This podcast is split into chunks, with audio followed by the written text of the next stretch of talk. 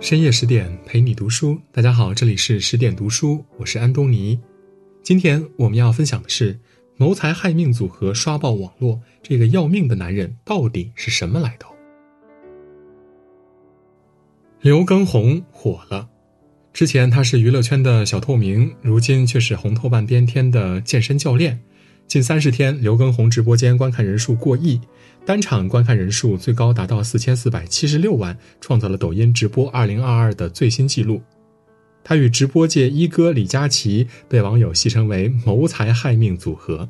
前一秒大家被李佳琦掏空钱包，后一秒就被刘畊宏累瘫在地。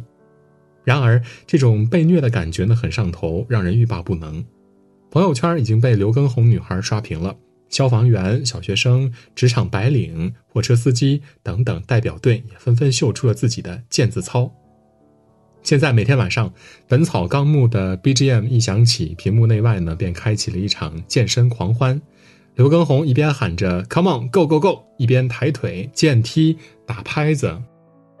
网友们呢热烈回应，咬着牙跟练，场场暴汗，练不下来的看也把直播看完。女孩们喊话了：“腰间的肥肉咔咔掉，人鱼线、马甲线我都要。”男孩们则在网上向刘畊宏发起了挑战。不得不说，万年不火的刘畊宏终于被流量选中，做了一次顶流。他不再是面目模糊的周杰伦好友、泡芙爸爸、环球小姐的丈夫，他让所有人都看见了他自己。出道三十多年的刘畊宏，到底凭什么一夜爆红？只要看过刘畊宏的健身课，你就不难发现，他完全称得上是专业级别的健身教练，讲解每个动作的要领，示范标准动作，及时鼓励网友，又不忘提醒大家注意安全。一周直播五天，对五十岁的刘畊宏来说呢，毫无压力。看他满身的腱子肉，就知道刘畊宏是绝对的练家子。从十六岁开始接触健身到现在，刘畊宏十分的感慨，他说。健身的路其实不好走，但只要坚持，你一定会有收获的。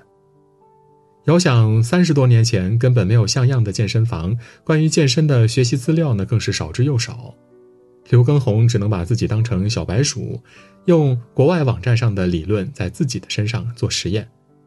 后来，他做过私教，上过减肥类的综艺节目，成为明星教练。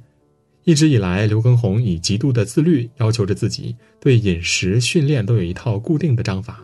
翻看他的微博，十条里有八条得是健身打卡。看他往年的访谈，有个朋友吐槽说：“狗去他家都得做五十个俯卧撑再走。”不管运动还是生活，刘畊宏从不畏难，一步一个脚印，数十年如一日的坚持着。其实，关于自律，除了自己，外人爱莫能助。想要好身材，你就得管住嘴，迈开腿，逼自己去运动，去流汗；想要健康，你就得调整作息，科学饮食，克制欲望，别放纵自己。就拿眼下这波居家健身热潮来说，已经有不少人呢，从一开始的摩拳擦掌，沦落为看看就好。跳一会儿太喘了，我脑子想跳，但是我的腿拒绝了。昨天跟了一段，今天浑身酸疼，我决定不难为自己了。跳累了，吃点夜宵，叫份外卖，犒劳一下自己吧。当围观的热度褪去，但愿我们能有所改变，更积极的投入生活。虽说自律和不自律都得吃苦，但是自律的人呢，先苦后甜，而不自律的人呢，只能原地踏步，继续躺平。与刘畊宏一起出圈的还有他的妻子王婉菲。不少网友说，王婉菲才是直播间的灵魂，是我们快乐的源泉。刘畊宏碎碎念讲解动作时，王婉菲一脸嫌弃地说：“太唠叨了。”刘畊宏跳得正起劲儿时，王婉菲则累得龇牙咧嘴，偷偷划水，盼着直播早点结束。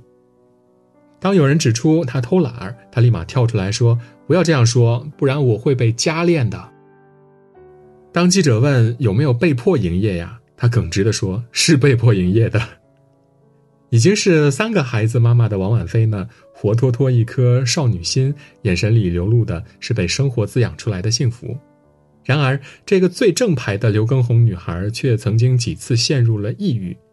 她生育了三次，做过子宫肌瘤手术，反复发胖，身材走形，深受自卑和焦虑的折磨。要知道，王婉菲可是一九九九年环球小姐台湾地区第一名，出演过周杰伦《发如雪》MV，曾是娱乐圈唱跳俱佳的全能艺人。强大的心理落差几乎将她摧毁，但好在她身边还有一个活力四射的刘畊宏。刘畊宏人狠话不多，甜言蜜语不多说，直接带王婉菲开练。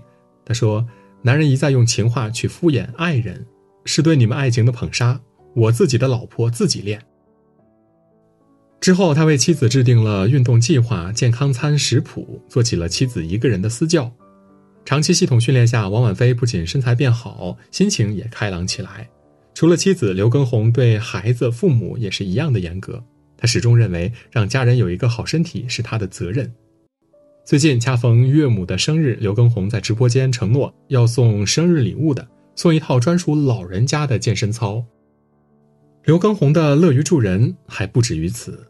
且不说他指导过很多明星健身，参加一个《爸爸去哪儿》，还建议陈小春的儿子 Jasper 练核心。